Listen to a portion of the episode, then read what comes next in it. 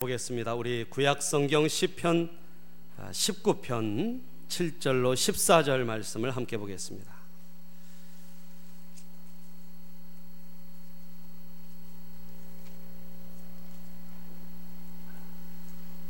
시편 19편입니다. 7절로 14절 말씀 구약 성경 815페이지입니다. 자, 우리 7절로 14절까지 교독하겠습니다. 여호와의 율법은 완전하여 영혼을 소성시키며 여호와의 증거는 확실하여 우둔한 자를 지혜롭게 하며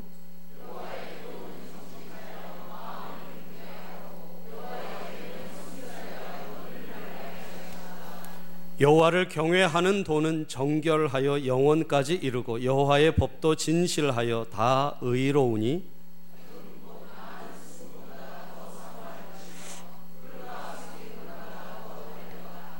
또 주의 종이 이것으로 경고를 받고 이것을 지킴으로 상이 크니이다.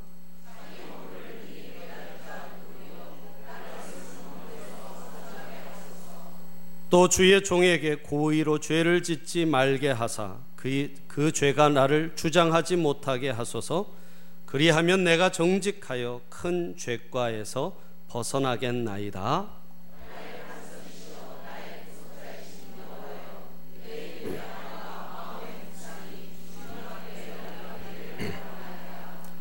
아멘. 우리 시간 말씀 나누기 전에 하나님 앞에 찬송 한 곡 드리고 함께 말씀 나누겠습니다. 어, 찬송가 309장 우리 함께 찬양하겠습니다. 오늘 하나님께서 우리 가운데 은혜와 복을 부어 주실 줄로 믿습니다. 목마른 영혼으로 하나님을 바라봅니다. 우리 가운데 임재하여 주시옵소서. 그런 마음의 고백으로 우리 함께 박수하면서 힘차게 찬양하겠습니다.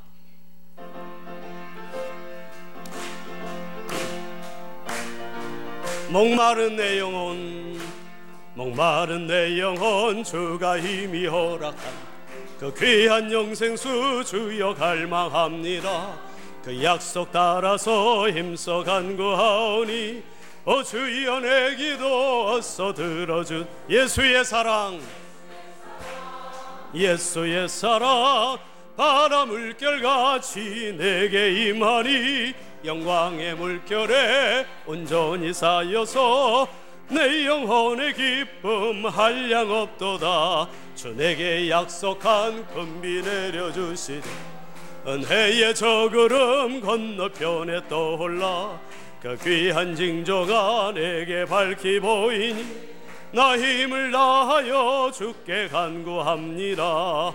예수의 사랑 예수의 사랑 바람 물결같이 내게 임하니 영광의 물결에 온전히 쌓여서 내 영혼의 기쁨 한량 없도다. 은혜의 소낙비 지금 흡족히 내려 구원의 큰 강물 흘러 차고 넘쳐서 내 추한 모든 죄 모두 씻어버리니 나 지금 은혜를 충만하게 예수의 사랑 바람 물결같이 내게 임하니 영광의 물결에 온전히 쌓여서 내 영혼의 기쁨 그 차고 넘치는 그 차고 넘치는 주의 은혜의 물결. 힘차게 밀려와 내게 만족합니다. 오 할렐루야로 찬송하오니 내 마음의 기쁨이 항상 충만함이라. 예수의 사랑 예수의 사랑 바람 물결같이 내게 임하니 영광의 물결에 온전히 쌓여서 내 영혼의 기쁨 예수의 사랑 예수의 사랑 예수의 사랑. 바람 물결같이 내게 임하니 영광의 물결에 온전히 쌓여서 내 영혼의 기쁨 한량 없도다 할렐루야 할렐루야 예수의 사랑이 바다 물결같이 저와 여러분 심령에 임하기를 축복합니다. 오늘 함께 읽은 시편 말씀 가지고 말씀에 반했습니다라는 제목으로 잠시 말씀의 은혜를 나누겠습니다. 여러분 하나님 어떤 분이실까요? 하나님은 사랑이시다 말씀하셨습니다. 그래서 우리 기독교회는 사랑을 말합니다. 그래서 기독교를 다른 말로 하면 사랑이라고 할 수 있고 또 사랑의 관계라고 할 수 있어요. 주님께서 우리에게 부어 주신 사랑이 얼마나 큰지 오늘 우리가 찬송했듯이 예수의 사랑이 얼마나 큰지 우리의 모든 죄의 담을 허물고 아, 원수되었던 관계를 회복시켜서 여러분 하나님과 화목하고 나가서는 하나님의 자녀가 되어진 줄로 믿습니다. 예수님의 그 크신 사랑을 오늘 이 예배를 통해서 여러분 다시 한번 여러분 심령에 풍성히 누리시기를 기원합니다. 네. 여러분 그래서 예수님의 사랑을 정말 마음에 얻으면 아, 불가능이 없어요. 이 사랑만 있으면 우리 하나님이 주신 이 사랑 속에서 언제나 승리하고 형통할 수 있고 행복할 수 있습니다. 그래서 여러분 신약 성경에 보면 고린도전서에 고린도전서 13장이 우리가 사랑장이라고 부르지 않습니까? 그렇죠. 사랑장. 사랑장. 특별히 사랑장을 기록해 놓고 계세요. 네, 여러분 어떤 분이 이 예수님의 사랑은 고부간의 갈등도 잠재운다. 고부 간의 갈등이 아니라 고부 간의 사랑으로 바꿔놓는다. 그런 얘기를 하시더라고요. 그래서 이분이 이런 걸 적었어요. 며느리 전서 13장. 며느리 전서 13장. 제가 한번 읽어보겠습니다. 내가 시어머니에게 애교 있는 말로 안부 전화를 할지라도 사랑이 없으면 울리는 꽹과리가 됩니다. 내가 세상 지식과 지혜로 교회의 집사가 됐을지라도 시어머니에 대한 사랑이 없으면 아무것도 아니요. 내가 내게 있는 재물로 시어머니에게 용돈을 드려도 그 속에 사랑이 없으면 아무 유익이 없습니다. 사랑은 시어머니가 무리한 요구를 할지라도 참고 시어머니가 좀 심한 말을 할지라도 온유하며 남편이 시어머니 앞에서 재롱을 부려도 투기하지 않습니다. 사랑은 시어머니 앞에서 교만하지 않으며 시어머니에게 무례히 행치 아니합니다. 사랑은 화가 목구멍까지 치밀어 올라와도 참으며 가사가 힘겨울지라도 끝까지 견딥니다. 며느리전서 13장이에요. 그렇습니다. 여러분 우스갯소리 같지만 주님의 사랑을 체험하면 우리 인간관계 속의 모든 것들도 회복시킬 수 있습니다. 아, 여러분 하나님이 사랑이시다고 했는데 여러분, 여러분 그러면 사랑이 뭘까요? 여러분 사랑이 뭐라고 생각하십니까? 칼 바르트라는 유명한 신학자는요 사랑이라는 게 별거 아니다 그랬어요. 사랑은 보고 싶은 게 사랑입니다. 보고 싶은 게 사랑이다. 보고 싶고 보고 있어도 또 보고 싶은 거. 예. 여러분 그런 사람이 있으세요? 보고 있어도 또 보고 싶은 사람. 손자 손녀 생각하시면서 막 끄덕끄덕끄덕 보면서도 또 보고 싶어요. 그렇죠? 예, 정말 그렇습니다. 보고 있으면서 또 보고 싶다는 말이 실감이 안 되는데요. 자녀들을 보고 손자 손녀를 보면 정말 느껴져요. 그렇죠? 멀리 있으면 한없이 보고 싶고 또 듣고 싶고 그의 말을 듣고 싶습니다. 그의 말이라면 얼마든지 듣고 싶고 들은 얘기 또 들어도 좋아요.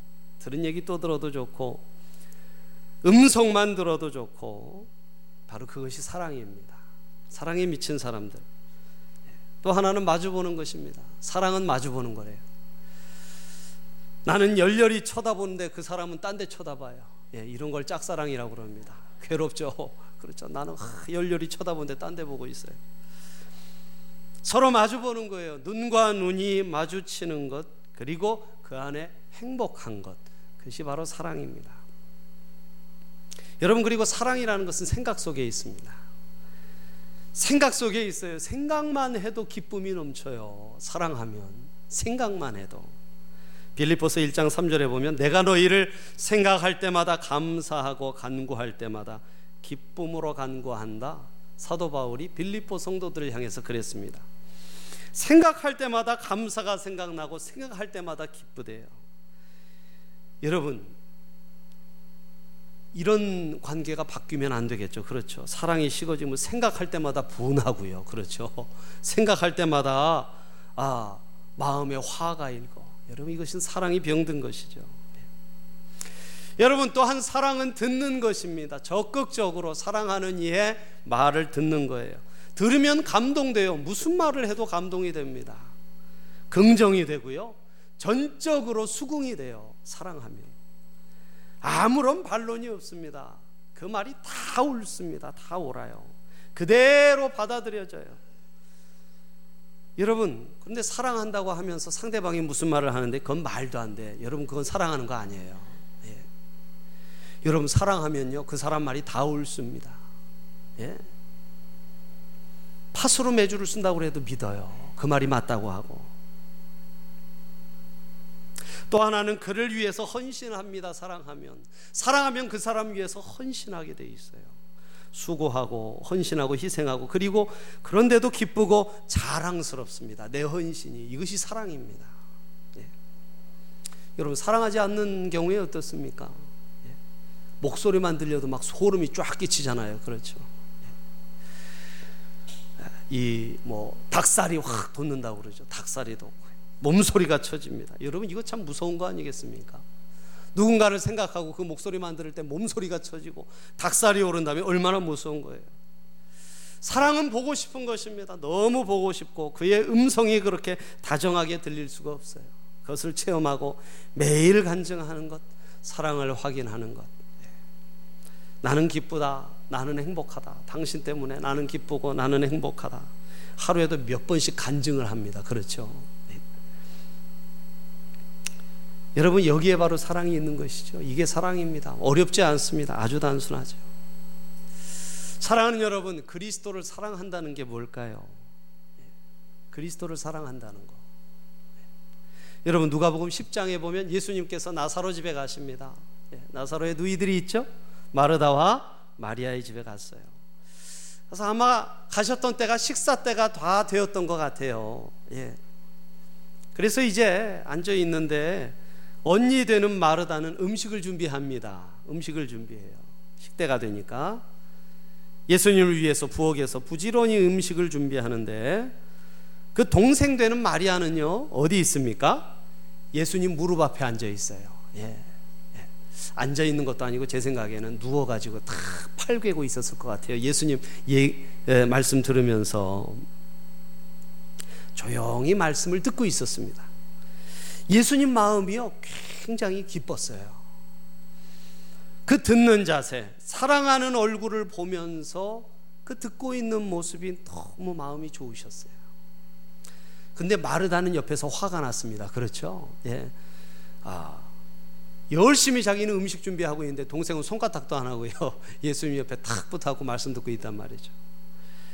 그래서 예수님께 이런 불평합니다. 예수님, 내 동생이 나를 혼자 일하게 내버려 두는 것을 그냥 보고 계십니까? 왜 그냥 보고 계세요? 이런 말을 하는 이유는 기대는 그의 기대는 마리아야 네 언니 마르다 좀 도와줘라. 예, 이렇게 말씀하실 줄 알았죠. 그렇게 말씀해 주시기를 기대했습니다. 근데 그럴 줄 알았는데 예수님 그렇지 않았습니다. 이런 말씀하셨어요. 마르다야, 뭐 여러 가지 준비할 것 없다. 몇 가지만 해도 되고 아니 한 가지만 해도 좋아. 한 가지만 해도. 마리아는 좋은 편을 택했으니 빼앗기지 아니하리라. 여러분 너무 귀한 말씀이에요 여러분. 이 말은 마르다에게는 참 고통스러운 말입니다. 그러나 마리아에게는 말할 수 없는 기쁨이었을 거예요. 예. 좋은 편 좋은 편. 여러분 그게 뭘까요 좋은 편 뭐라고 생각하십니까? 우리는 가끔요, 우리가 하나님을 위해서 뭔가 큰 일을 하면 하나님이 기뻐하실 거라고 생각할 때가 많습니다. 근데 하나님은요, 우리가 하나님 곁에 있기를 원하세요. 할렐루야. 여러분, 아, 이렇게 신방을 하다 보면요, 예. 아, 이거는 뭐, 아, 제가 전도사 때 있을 때, 제가 전도사 때 제가 있던 교회 담임 목사님 따라서 신방 갔을 때 그런 경우들을 많이 봤어요. 우리 교회는 그런 분들이 안 계세요. 근데 재밌는 게 신방을 그때는 신방을 우르르르 몰려다녔습니다. 그렇죠. 목사님하고 이제 제가 보좌하고 뒤에 성도님들이 최소 한 10분에서 20분이 우르르 다녔어요. 그래서 또 한복까지 입고 돌아다니십니다. 또 아, 신방 한다고 또 한복 곱게 차려 입으시고 그때는 그러는 줄 알았어요. 그래서 한복까지 입고 막 돌아다니면 사람들이 다 쳐다봐서 조금 창피하기도 했어요. 그런데 어쨌든 그렇게 다녔는데요. 신방으로 딱 갔는데요. 신방을 가면은 여러분 음식을 대접하지 않습니까? 그렇죠. 또 그때는 상다리가 휘어져라고 그렇게 예, 대접을 했어요. 대접을 했어요. 그런데 앉아서 이제 예배를 시작하는데 집주인이 계속 왔다 갔다 하는 거예요. 음식 준비하느라고. 예. 그래서 목사님이랑 저랑 성도님들 보고 앉으라고 그런 다음에 빨리 찬송하래요. 찬송하고 설교하래요. 근데 본인은 안 앉아 있어요. 계속 왔다 갔다 하시는 거예요. 예, 뭐 찌개도 넘치고 전도 타고 그러니까 왔다 갔다 왔다. 예. 네, 여러분, 제가 그 모습을 보면서 너무 그건 아니에요. 그렇죠? 어찌 보면 너무 한심스러워요. 여러분, 우리가 배고파서 밥 얻어 먹으러 온 거 아니잖아요. 그렇죠? 거기 밥 얻어, 밥 얻어 먹으러 온 거 아닙니다. 정말로 상대방을 행복하게 하는 것이 무엇입니까? 내가 내 말을 하는 게 아니고요. 그의 말을 들어주는 거예요. 예? 그의 말을 계속 들어주는 거예요. 또 듣고 싶어 하는 거예요. 들으면서 행복을 느끼는 거예요. 여러분, 그것이 사랑이죠. 그것이 사랑이고 그것이 바로 지혜입니다. 여러분 오늘 본문 보시면 하나님을 지극히 사랑한 그 사랑하는 사람의 시원한 간증을 우리가 들을 수 있습니다. 이 사람은 하나님 말씀에 반했어요. 하나님 말씀에 완전히 반했어요. 그래서 오늘 본문에 보니까 뭐라고 합니까? 꿀송이 같대요. 달대요. 말씀에 반했어요. 사모하는 마음이 있어요. 여러분, 말씀에 뭐가 있어서 말씀에 반하겠어요? 여러분, 말씀에 반한 게 아니죠. 하나님께 반한 거예요. 하나님을 깊이 사랑하다 보니까 그분의 말씀이 다 옳게 들리고 깨달아지고 귀하게 여겨지는 줄로 믿습니다. 할렐루야. 하나님 말씀을 사모해요. 하나님의 말씀을 달게 달게 체험하고 있습니다. 아주 맛있는 음식을 먹듯이 달게 달게 체험하고 그렇게 말씀을 사랑하고 보니까요 말씀이 깨달아지고 말씀을 지켜서 행합니다. 여러분 우리가 왜 말씀이 안 깨달아지는지 아세요? 성경이 진리로 왜 우리 마음에 다가오지 않는지 아십니까? 주님을 사랑하는 마음이 적어서 그래요. 여러분 성경이 이해해서 믿을 수 있는 말씀이에요? 아니에요. 믿어야 이해할 수 있는 말씀입니다. 할렐루야. 할렐루야. 한번 따라 하시죠. 말씀은 믿어야 이해할 수 있다. 그렇습니다.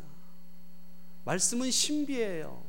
하나님의 수준입니다. 그래서 여러분 우리 머리로 다 이해 못 해요. 그래서 그분을 사랑하고 믿을 때 이해할 수 있습니다. 여러분 사랑하고 말씀을 읽어 보세요. 그 지키는 게 너무 쉽습니다. 사랑하니까. 너무 쉬워요. 사랑하는 사람을 위해서 하는 거 너무 쉽잖아요. 그렇죠? 네. 여러분, 어, 처음 남편과 아내를 만나 뜨겁게 사랑했던 때를 기억해 보세요. 참 당황스러운 그런 조용함이. 여러분 사랑하기에 참 그를 위해 뭔가를 하는 것이 너무 쉬웠잖아요. 그렇죠? 사랑하는 사람의 말을 따라서 행동으로 옮기는 것은 아주 쉽습니다. 조금도 무리함이 없어요. 네. 여러분 이것이 오늘 본문에 나타난 고백이에요. 네. 여러분 사람이 건강하다는 게 무엇일까요? 여러분 사람이 건강하다는 거. 여러분 요새 보니까요 각 병원들이요 어, 이렇게 병든 사람 치료하는 것보다 어, 건강 진단으로 돈을 많이 번답니다. 건강 진단하는 사람들이 굉장히 많아져 가지고 이제는 이 주기도 굉장히 빨라졌대요. 아, 여러 가지 질병들이 많이 나타나니까 사람들이 건강 검진에 많은 시간과 돈을 쓰는 거예요. 네. 그래서 병원에 입원하면서까지 머리부터 발끝까지 조사를 한다는 것이죠. 근데 어떤 분이 그런 얘기를 하더라고요. 선배 목사님이신데 자기는 건강 진단 안 한 지가 오래됐대요. 네, 오래됐는데 이제 많이 받다 보니까 어떤 게 건강하고 건강하지 않은 건지 쫙 자기는 안 돼요. 어떻게 하십니까? 그랬더니 입맛 좋으면 되는 거래요. 입맛 좋으면. 예. 입맛 없어지면 반드시 몸에 이상이 오더랍니다. 근데 입맛이 좋을 때는요, 몸이 늘 건강하대요. 맞는 말씀이죠. 그죠? 예. 여러분, 입맛 좋은 것처럼 행복이 어디 있습니까? 그렇죠? 예. 돈 많이 벌면 뭐 합니까? 입맛이 없는데 아무것도 못 사 먹잖아요. 그죠? 예. 그게 무슨 재미예요, 여러분? 예전에 가수 송대관 씨가 그러더라고요. 돈 많이 벌면 뭐 합니까? 자기 바빠 갖고요. 아, 한 달에 20일은 차 안에서 김밥 먹는데요. 예. 그래서 속을 다 버렸대요. 속을 돈 많이 벌어서 무슨 소용입니까? 먹는 재미가 얼마나 좋은 건데요. 그렇죠. 그걸 잃어버리고 산다는 거 사는 게 아니죠. 예. 입맛 있으면 건강한 거라는 거예요. 마음, 몸도 마음도 건강하다. 여러분 아이들 먹는 걸 보세요. 예. 요새 저희 집 애들이 이렇게 좀 커가지고요. 예전에는 하도 안 먹어갖고 제가 막 잔소리를 하고 그랬는데 요새는 너무 많이 먹어요. 그래서 뭘 사오면은 집에 들어가서 냉장고를 열면 아무것도 없어요. 그래서 막 화가 나고 그러면 분노가 치밀고 막 그러면 아무것도 안, 나누, 안 남기고 다 먹어요. 예. 얼마나 잘 먹는지요. 그냥 뭐 그냥 그 그런 말 하잖아요. 폭풍 흡입. 예.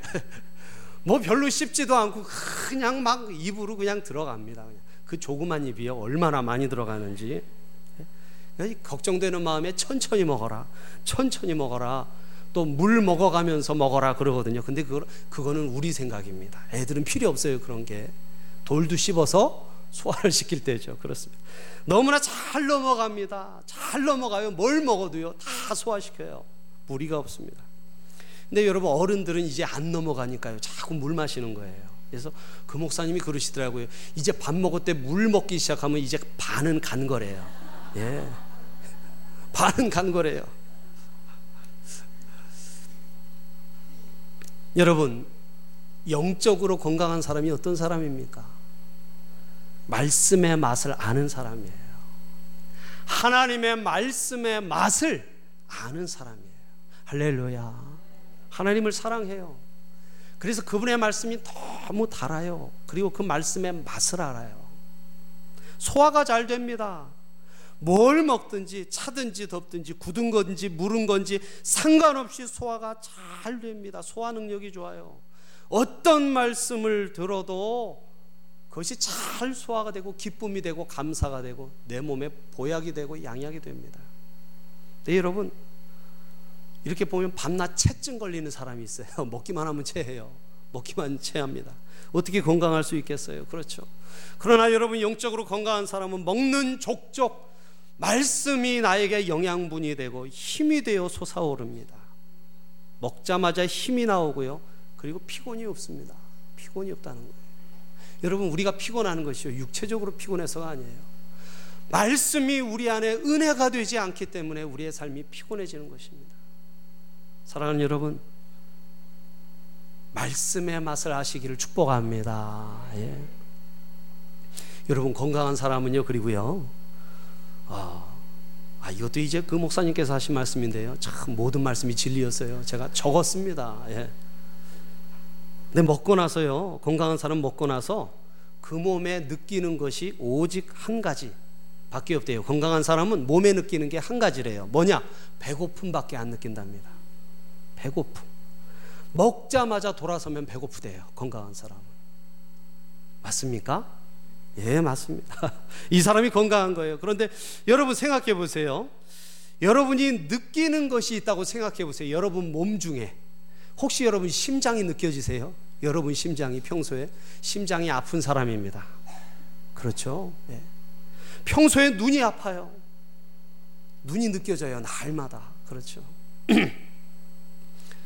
내가 허리가 있다는 걸 매일 느끼고 삽니다. 허리가 아픈 사람이에요. 디스크가 온 거죠. 예. 내 머리가 이렇게 무거운 걸 매일 느끼고 살아요. 두통 있는 사람이에요. 그렇죠. 여러분 건강한 사람은요 아무것도 느끼지 않습니다. 오직 한 가지 배고픔만 느껴요. 배고픔만. 항상 배고파요. 항상 배고파요. 우리 교회 성도님들 중에서도 제가 보면 연세가 상당히 되셨는데도 늘 배고프다고 그러시는 분이 계세요. 아, 건강하시구나.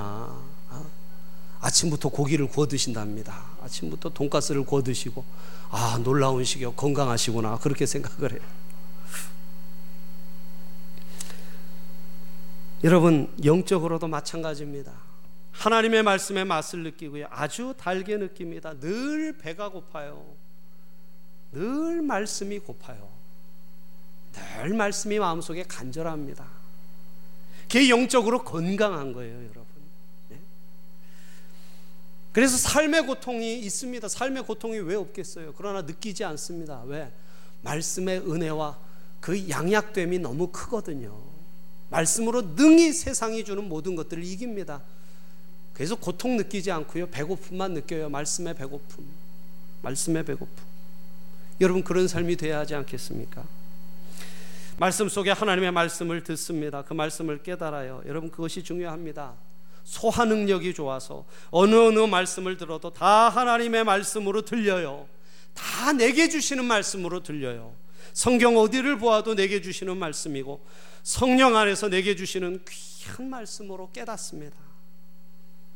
그렇게 입맛이 좋아지고 그렇게 주님의 사랑 안에서 성경을 해석해요. 또 그런가 하면 그 말씀 속에 하나님의 사랑을 더 깊이 느낍니다.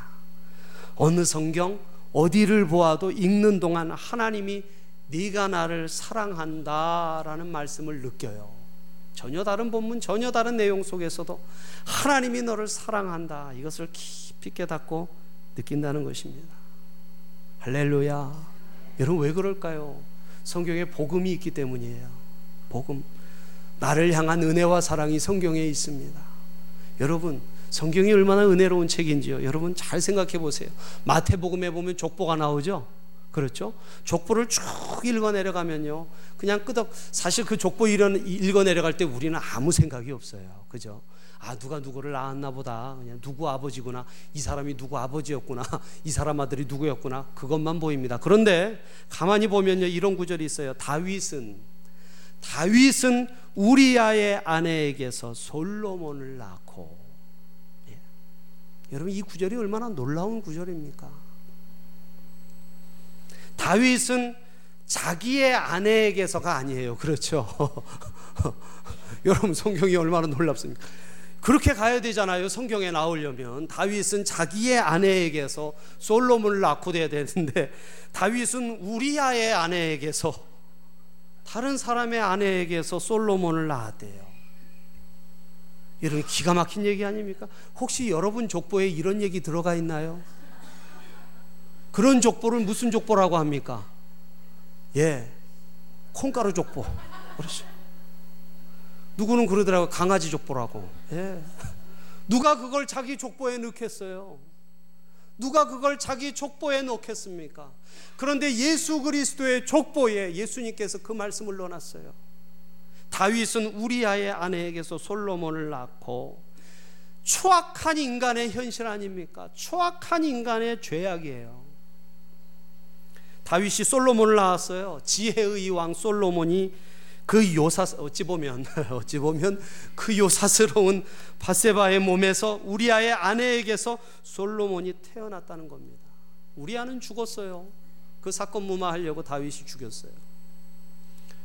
얼마나 추악한 그 이 한 구절 안에 추악한 인간의 죄와 인간의 형편이 들어가 있습니까? 그런데 여러분, 그게 바로 예수님의 족보예요. 하나님께서 그들을 용서하셨죠. 그리고 그들의 회개를 들으시고 그들의 자녀를 통해 그 죄악된 사람들의 자녀를 통해 예수님의 족보를 만들게 하셨어요. 여러분 이거 이런 것을 우리가 은혜라고 하지 않습니까? 어디서 우리가 이런 은혜를 발견할 수 있습니까? 어디서 우리가 이런 복음을 발견할 수 있겠어요? 우리도 다윗과 방불한 사람들 아니겠습니까?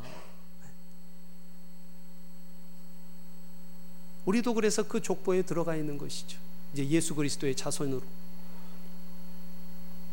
얼마나 놀라운 복음입니까? 얼마나 귀한 하나님의 말씀의 맛입니까? 여러분, 저는 그 구절 때문에 늘 은혜를 받아요. 다윗은 우리아의 아내에게서 솔로몬을 낳고, 예. 여러분, 이런 죄가 주님 앞에 용서받고, 회개하는 가운데 은혜를 입었다면 여러분 저와 여러분들은 얼마나 더 은혜를 입겠습니까?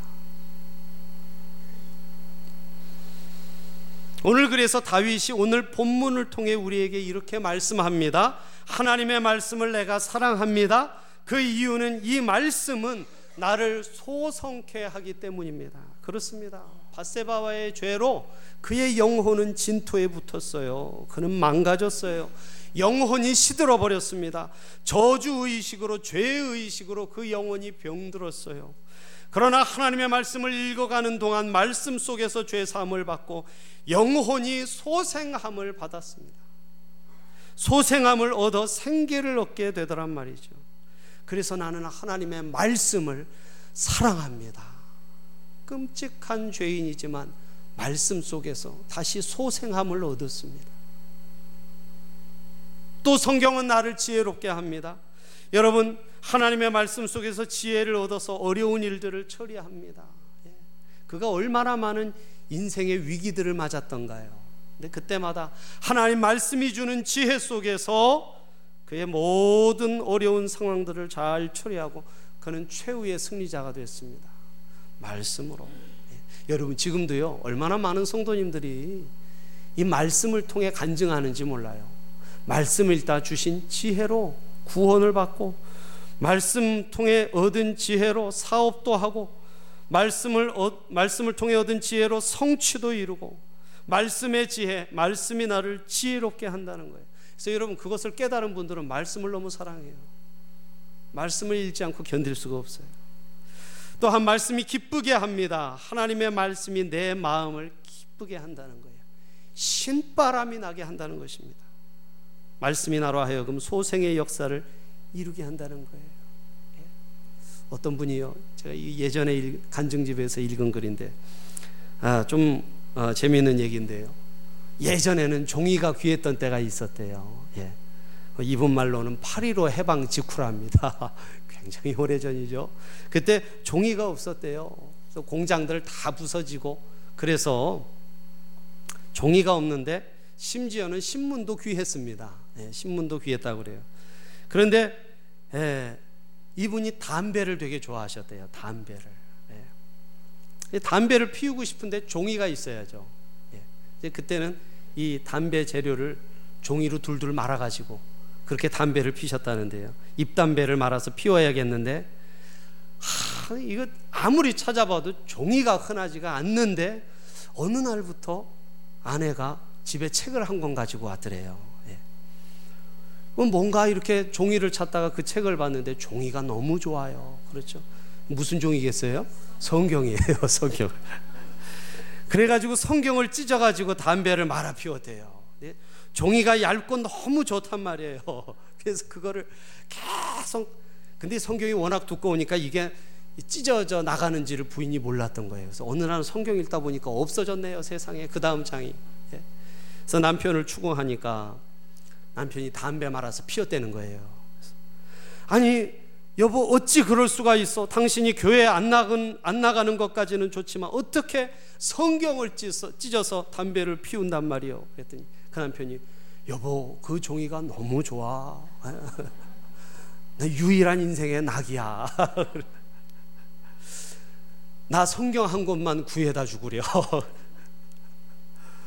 그래가지고 여러분 성경을 찢으면 성경을 찢어가지고 담배를 말아 아, 피웠는데요. 담배 말아 피우면서 찢어진 성경 놔두고서는 성경을 읽기 시작한 거예요. 그래서 여러분 그 성경을 읽고 구원받고 변화를 받았답니다. 네. 그래서 담배까지 끊었대요. 여러분 말씀 읽을 때 마음의 변화가 이루어지는 것입니다. 네. 누구나 읽으면 변화가 이루어져요. 여러분 이보다 더 귀한 일이 있겠습니까? 여러분 하나님의 말씀은 또 내 눈을 밝게 합니다. 그래서 나를 보고 세상을 보고 내 운명을 보고 내 미래를 볼 수 있어요. 영원한 미래의 세계를 바라봅니다. 답답한 세상에서 살지만 소망의 세계를 성경을 통해서 날마다 봅니다. 여러분 세상이 답답하잖아요. 그렇죠? 세상이 답답해요.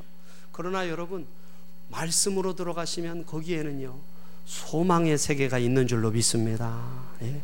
왜요? 하나님의 약속이 거기에 있기 때문에.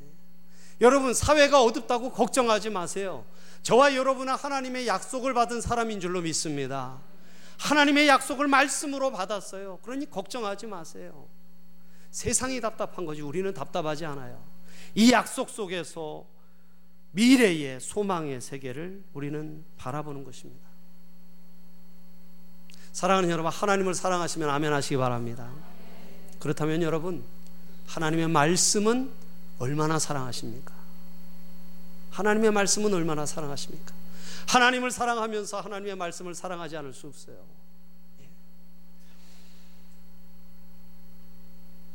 예. 예전에 김진경 박사님이라는 분이 북한에 갔다 오신 후에 예, 그 자서전을 쓰신 일이 있었습니다. 북한에 갔다 옥류되셨대요. 나오지를 못하고. 그래서 방에 갇혀 계셨대요. 감옥은 아니고 그냥 빈 방에 갇혀 계셨는데 뭐 다 뺏겼습니다. 짐을 다 뺏겨서 성경까지 다 뺏겼대요. 텅 빈 방 안에 혼자 있으니까요. 마음속에 그리운 것이 처음에는 가족이고 아, 처음에는 친구들이고 동료 목사들이고 그랬는데요. 시간이 오래 흘러가니까요. 하나님의 말씀이 그렇게 그립더래요. 하나님의 말씀이. 근데 성경을 뺏겼잖아요. 그렇죠. 그래서 아 암송을 해보자. 네. 내가 명색이 목사인데 암송 해보려고 하니까 몇 구절 생각이 안 나요. 네. 몇 구절 생각이 안 납니다. 아 이럴 줄 알았으면 성경을 좀 많이 외워둘 걸 그런 후회를 했대요. 그래서 자 그럼 찬송을 한번 부르자. 말씀이 생각 안 나니까 찬송을 부르자. 그랬더니 예수 사랑하심밖에 생각이 안 나더래요. 그래서 계속 예수 사랑하시고 예수 사랑하시고. 근데 그 몇 가지 성경 몇 구절 예수 사랑하심 찬송 그거 부르면서 지내셨대요. 그거 부르면서. 그래서 풀려나시고 남한으로 내려와서는 성경을 암송하기 시작하셨대요. 연세가 많으셨는데요. 성경을 계속 암송하시는 거예요. 특별히 하나님께서 내게 주시는 놀라운 은혜가 담긴 말씀들을 반드시 노트에 적어서 외셨다는 거예요. 왜 그렇게 열심히 외십니까? 그러면은 그 북한에서 억류되었을 때에 억류되었을 때 그 경험을 얘기하면서 정말 필요할 때 내게 말씀이 있으려면 암송하는 수밖에 없습니다. 암송하시고 또 뭐냐면 어, 언젠가는 내가 눈이 어두워져서 성경을 못 볼 테니까 미리 외워두신다는 거예요. 성경을 못 볼 때가 올 거라는 것이죠. 그래서 암송할 수 있도록. 또 하나는 내가 세상 떠날 때에 다른 생각들은 이제 나이가 들어서 혹시 치매가 되면 다 잃어버려도 내 기억 속에 성경 말씀은 있어야겠기에. 그래서 몇 구절의 성경을 깊숙이 깊숙이 머릿속에 넣어두려고 한다. 그렇게 고백합니다. 사랑하는 여러분, 우리가 하나님을 사랑하고 성경을 사랑합니다. 여러분, 그리스도의 행복은 그 속에 있습니다. 하나님을 사랑하고 말씀을 사랑해서 우리는 행복해요. 우리는 성경을 잘 지켜서 여기서 용기를 얻고 지혜를 얻습니다. 우리는 이 성경의 증거를 받아들임으로 구원에 이릅니다. 우리는 이 성경을 통해서 하나님의 약속을 확인합니다. 그래서 성경은 권능이고 능력이에요. 여러분 믿으시면 아멘 하시기 바랍니다. 나를 이기게 하고요. 세상을 이기게 하고 죄악을 이기는 능력이에요. 어두운 세상 속에서도 미래의 밝은 미래의 소망을 바라보게 하는 것이 하나님의 말씀입니다. 오늘도 말씀이 육신이 되어 우리 가운데 거하시며 성경 안에서 우리를 부르고 계세요. 예. 여러분 칼바르트라는 신학자가요 아주 유명한 말을 했어요. 예. 그의 책마다 있는 그런 말인데요. 이런 말씀입니다. 하나님의 말씀은 성경 안에서 우리를 기다린다. 예. 여러분 한번 따라하시죠. 하나님의 말씀은 성경 안에서 우리를 기다린다. 사랑하는 여러분 말씀 안에서 주님을 만나시기를 축복합니다. 그분의 은혜와 복과 능력과 하늘의 모든 좋은 것을 그 말씀 속에서 누리시기를 축복합니다. 예. 우리가 지금 함께 말씀 읽게 하고 있는데 여러분 힘을 내시고 열심으로 말씀 읽으시고 정말로 이 말씀 속에서 우리 찬양교회가 믿음으로 하나 되고 믿음으로 성장하는 놀라운 은혜가 있기를 예수님의 이름으로 축복합니다. 축복합니다. 기도하겠습니다.